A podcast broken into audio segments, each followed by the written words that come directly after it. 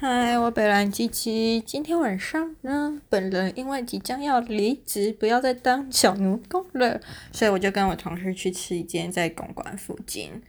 很有中东风情的中东料理。然后嘞，这间店的特色就是老板娘跟老板还有里面的员工似乎都是中东人。那好像有一个店员就是听不太懂中文，那讲一讲就要跟他讲英文。会知道这件事情呢，是因为我们现在点菜的时候，我们其中一个要点的品项没有了，那他就跟我们说，他就用英文说那个没有了，然后我们想问他说其他跟羊肉有关的那些手抓饭还有没有？然后我们在讲的中文的时候，他就直接说 Can you speak English？ 我们就是觉得跟你哪里？为什么吃个饭还要讲英文？但我真的觉得就是你在台湾久。可能是疫情的关系，然后你就会觉得好像很久就是没有听到外语，就会觉得突然会觉得很慌。我就觉得这种感觉很像是我去年春假前就是过年前去宿务的感觉。我忽然就想到一件很好笑的事情，就是去年我跟我妈两个人去宿务自助旅行的时候啊，就是那个出了那个宿务的机场，就是一个。小就是可以换钞的，就是机场里面都有换钞的地方啦。然后那时候我跟我妈距离那个换钞的地方，就是明明还有好几步的距离，然后我跟我妈讲中文就刚好被他们听到。然后那边的员工就忽然很大声，一直此起彼落跟我们说中文的你好。我就想说，哇天哪！现在那些赚中国人的钱的那个。经济效益已经发展到菲律宾了，是不是？是很多中国人也都去宿务玩哦，不然怎么会有那么多人就是开始学讲中文？那我就很高兴啊，想说既然机场有这种中文服务，那我当然不用，对不对？我又不是专门去练英文，我只是去度假送一下。那我就很高兴的走过去跟那个换汇的员工讲说，那个不好意思，我想要请问一下，我可以换小额的美金吗？结果他们就愣了啊，就。忽然跟我说sorry I don't understand can you speak English， 我想到是在考我，所以他们应该会讲中文，就只能是讲说你好谢谢再见吧，我猜就像我们去那个其他国家，就是非英语为母语的国家，可能就学人家什么bonjour 就这样子的概念。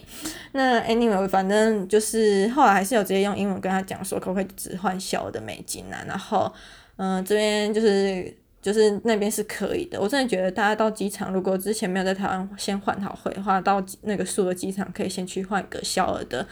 peso 还是 peso 吧 peso 随便来，反正英文不是很好听得懂，知道在讲什么就好。那我就觉得因为你之后还要坐公车，然后就是还是可以用得到。而且菲律宾人不知道为什么都不喜欢就是面额大的，所谓面额大就是可能500或者是1000的那种面额的钱，他们比较喜欢什么5块、10块、1块，我其实也不懂为什么，但反正他们喜欢就好了，我没有很 care。然后讲一个他们钱的特色，就是东南亚不是有很多不同的民族嘛，我觉得他们菲律宾不是也有很多个小岛，跟就是民族多样性还蛮丰富的。那我觉得他们的特色好像也就反映在他们纸币上面，他们的纸币也蛮多颜色的，就是有橘色、紫色、绿色吧，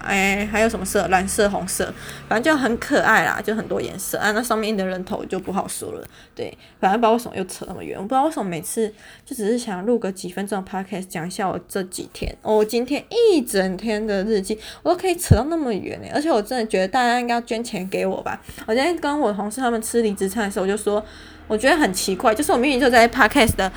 主页下面写说什么付费解锁更多垃圾话，结果我不知道为什么按 enter 之后储存之后就一直看不到，而且我还重试很多次，然后他就说你凭什么要钱？我说对啊，不是啊，不什么对，我讲那么多话，浪费我的生命，浪费我的时间，浪费我的口水，还有精力在讲我的 daily， 应该很值得收一点钱吧？反正我就觉得。对啊，给钱是必要的，而且我真的觉得我做人那么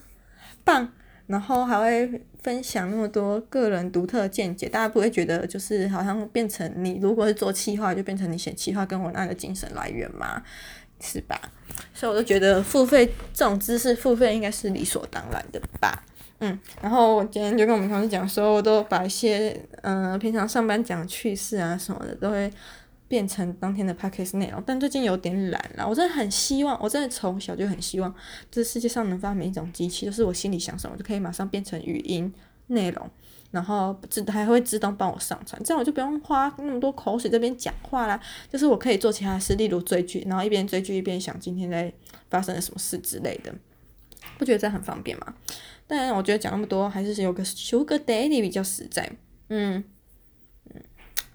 反正我现在就是一边化妆一边在讲今天的琐事，我觉得这样好像比较省时间，就是可以一次做很多事情这样子，所以中间就会有很多停顿。但我也不是一个要靠 podcast 营生的人啊，所以我连那个什么环境音效设备我都懒得处理，就是用手机录音随便录一录，然后有上传之后还有一些背景音效，这样我觉得这样我在讲一些例如小暴龙走路的声音它刚好经过，这样不是可以让这件事情是吧？现在就有一个门撞简大的声音，就可以让整件事情就是变得更有，就是更有真实性，不是觉得拎走嘛，就只是看人家不爽再好笑而已。啊，最近小暴龙哦，讲到小暴龙，其实我真的很担心他，就他有一个男友啊，他都会带回来黑熊，然后我就觉得很吵，而且有一次我去，我们家浴室，就是我们这边是一条走廊隔出六个房间，所以大家都是共用同一个卫浴。然后有一天我要去洗手台那边洗手的时候，我就听到浴室传来水声，还有那种呻吟的声音。那我有一个好朋友，就是他是住雅房，可是他旁边那个房间是套房，然后那个套房的女生就很常带男朋友回来黑咻，然后他就说哦，不管是那种什么晨泡啊、夜泡、Friday night 的那个双响泡，然后还有那个洗澡的水泡、水枪泡什么的，就是他都经历过，所以我那天就咨询了这个专家朋友，问他说，那个我刚才去洗手的时候听到那个浴室有那个声音的声音，然后还有水声在遮掩，请问他们是害羞吗？他就说 definitely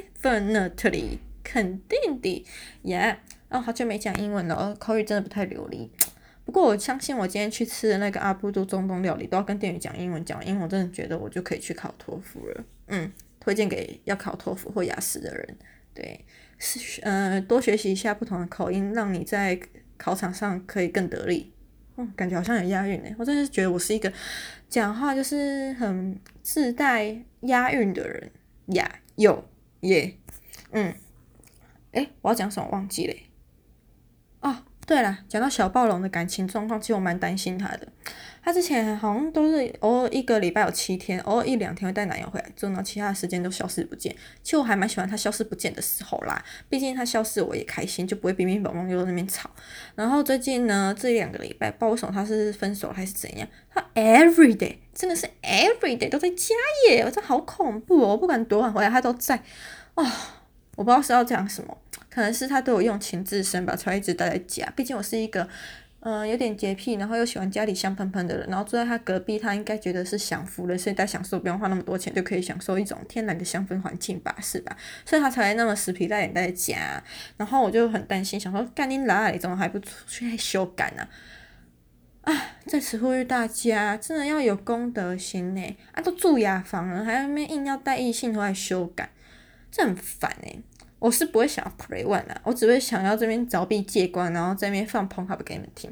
但我真的觉得要带一些朋友回来，然后一起放 PornHub 给隔壁听，我比较有种。不然我真的好怕被打哦。就我们家墙壁就是那个车子啊开过那个小巷，我们墙壁跟门都会震动，就很怕我住到是海沙哦。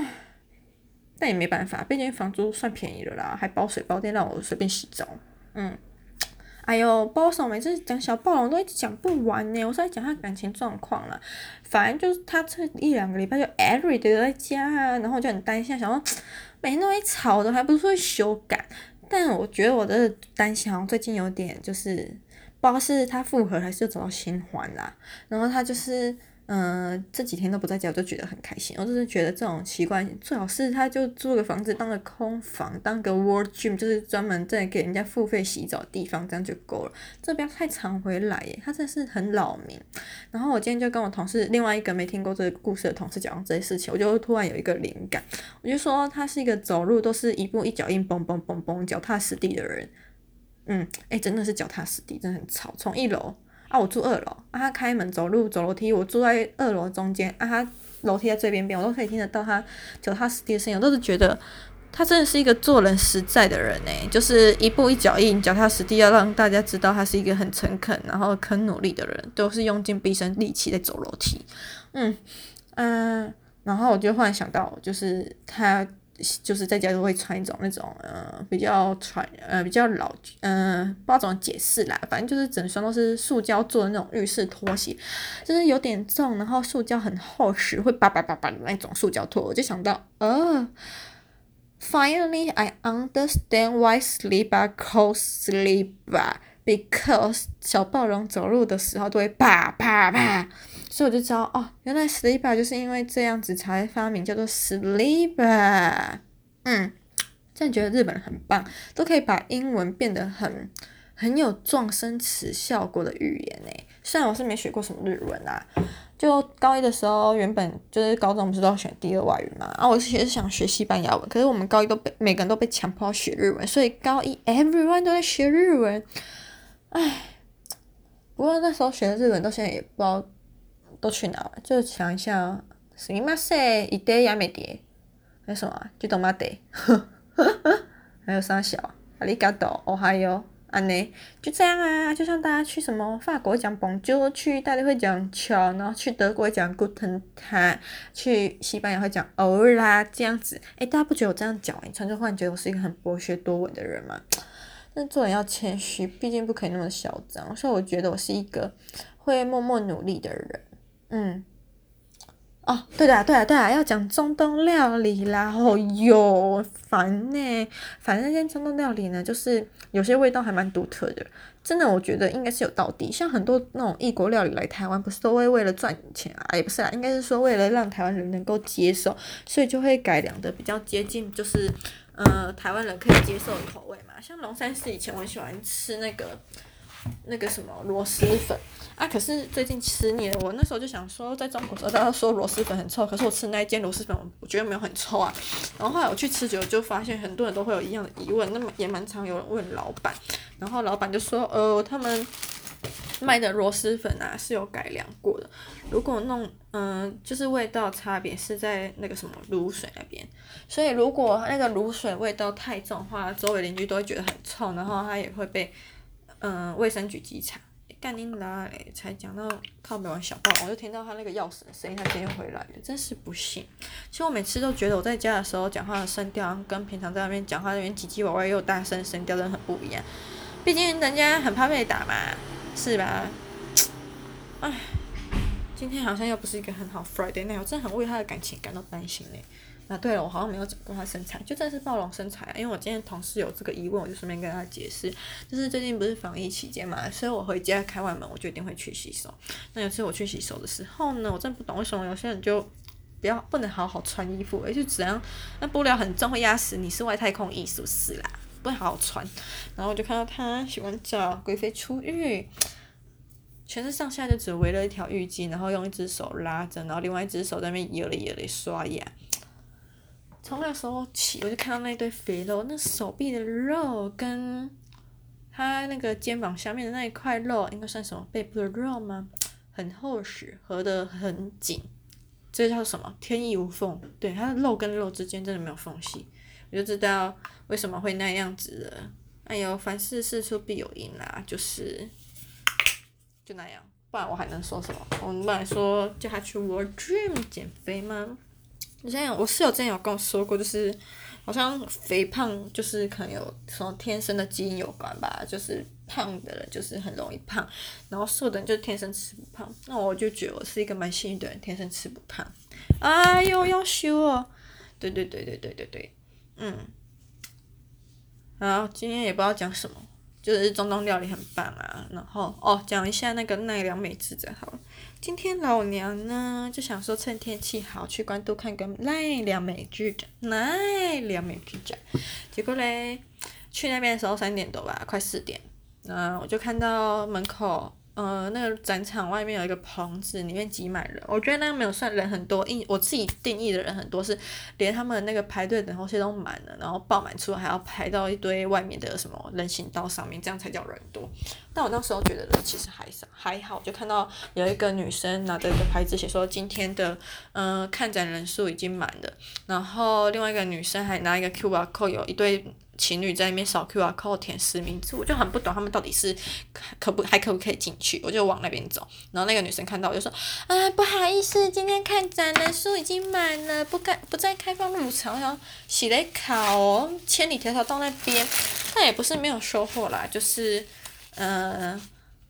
收获就是很久没有去那边野餐。我室友之前失业的时候啊，因为他家住那附近，所以我就很常去那边野餐。虽然我室友那时候很负面，但我也没有认真听他靠腰啊。我有听他靠腰，但是没有太专注在靠腰上面，比较多是专注在看北医大的牛跟欣赏周围美景。因为我真的觉得北医大比较像是真正的大学，像师大就很不像啊。就是给我一个成语哦，形容师大，那就是一眼望穿啊。就是不大，不然还想怎样？如果要说大的话，也可以说是大啦，但它的大就是各个校区啊、土地林林总总凑在一起啊。我觉得印象最深刻就是师大很爱自残欸，我认真讲，这样应该不会被挤吧？反正我们靠北师大也很常来讲啊，而且有些事是我真的后来自己去才知道。就我们学校往云和街那边有一栋，我不知道一栋还是两栋，但有一栋我知道在哪，就是往那个泰顺街小汤圆那个方向吧走，然后会有一栋什么科学什么鬼的，反正就是一栋还蛮高级的那种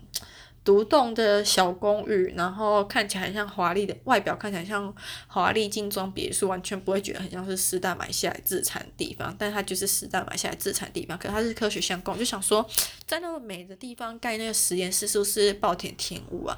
好啦，然后嘞，还有一次是大三的时候吧，就是研究所学姐叫我去帮她一个朋友做什么研究，就是当什么访谈对象，然后在那个往云和街啊，就是什么云和火锅，就那样很贵，但我们还没有吃过，不知道好不好吃火锅。对面有栋红色大楼，然后我后来才知道那栋大楼是什么印华哦跟英语系合用的大楼，好像研究生很多都在那边。我进去之后才发现，真是别有洞天欸！我说的别有洞天不是指很漂亮别有洞天，我指的是内部还感觉还蛮大的，因为我在那边做过好几次，就是当受访对象，所以才会知道这件事情。然后还有一个什么梁实秋居所，那好像也是师大，因为我之前有看过，我们学校有人在争那边的工读生，就是贩售商品之类的。就觉得师大 so rich， 真的是有一个是天下杂志吗？还是远见杂志？还是 Cheers？反正就是每年都会做一个研究，然后做一个调查，然后调查就是大学经费用在学生每个学生身上，每个学生应得的什么经费到底是多少。我那时候看了一下，我记得师大好像是几十万，40到70万之间吧，我有点忘记准确数字，反正就是几十万的 range 啦。我就想说那个钱到底是去哪里啊？黑箱作业哦，师大是不是在做黑啊？不过想一想，那些钱没有用到我们身上也是合理的啊，就是每个学生身上都抽个几十万，或者是10几万这样子啊，然后那些钱最后都拿去给2楼经营餐厅啊，不然就是什么修操场啊，不然就是种草啊，最多就是盖马路啊。但盖马路盖那么多年也没用啊，每次那下雨那叫什么？就是校本部大门口。那个门进去那个小型喷水池那边，那还不是积水一大堆，这是在挖坑欸！我真的觉得挖坑这个词应该是从师大来的了吧？讲到这个我就忽然想到一件事，要讲一下那个新疆棉的事情好了。就我觉得啊，无印良品真是一个我看那 PPT 网友讲蛮好笑，反正就是一代文青品牌。但做的事情就很不文青，就很共青吧。反正就是为了钱，什么事都可以做啦。马上填空说我们使用的产品是新疆棉。在此跟大家小支持一下，因为我还蛮常买无印良品，无印良品很多产品都真的就是新疆棉。而且我记得去年吧，尤其是它的冬季的服饰，大家可以仔细去看，因为我记得上一季就是去年多少年啊？2020年冬季的时候，它很多什么法兰绒衬衫啊，就是那些看起来文青文青的衬衫啊，它的来源都是新疆棉。为什么我会知道这件事情呢？因为我之前就想知道它到底什么时候要特价，我就想买啊，所以我就去上面看那个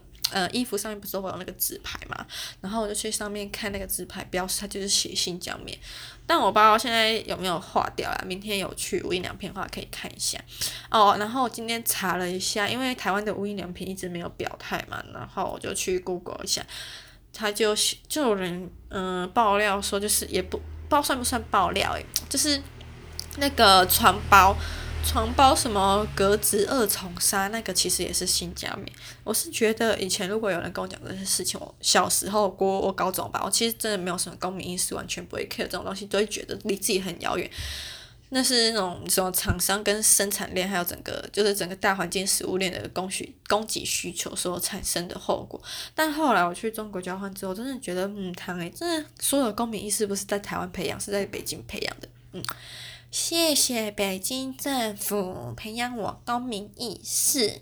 真的，我真的觉得这种东西就是跟人群有关，真的不容忽略。你今天买了一件性交棉的衣服，你可能觉得没什么，但你在穿的时候，你不会良心不安吗？你这些衣服的，你这些舒服的背后，我承认性交棉的品质真的很好，真的很好穿，穿起来很透气，很舒服。但你在想，你这些舒服的背后，都是一些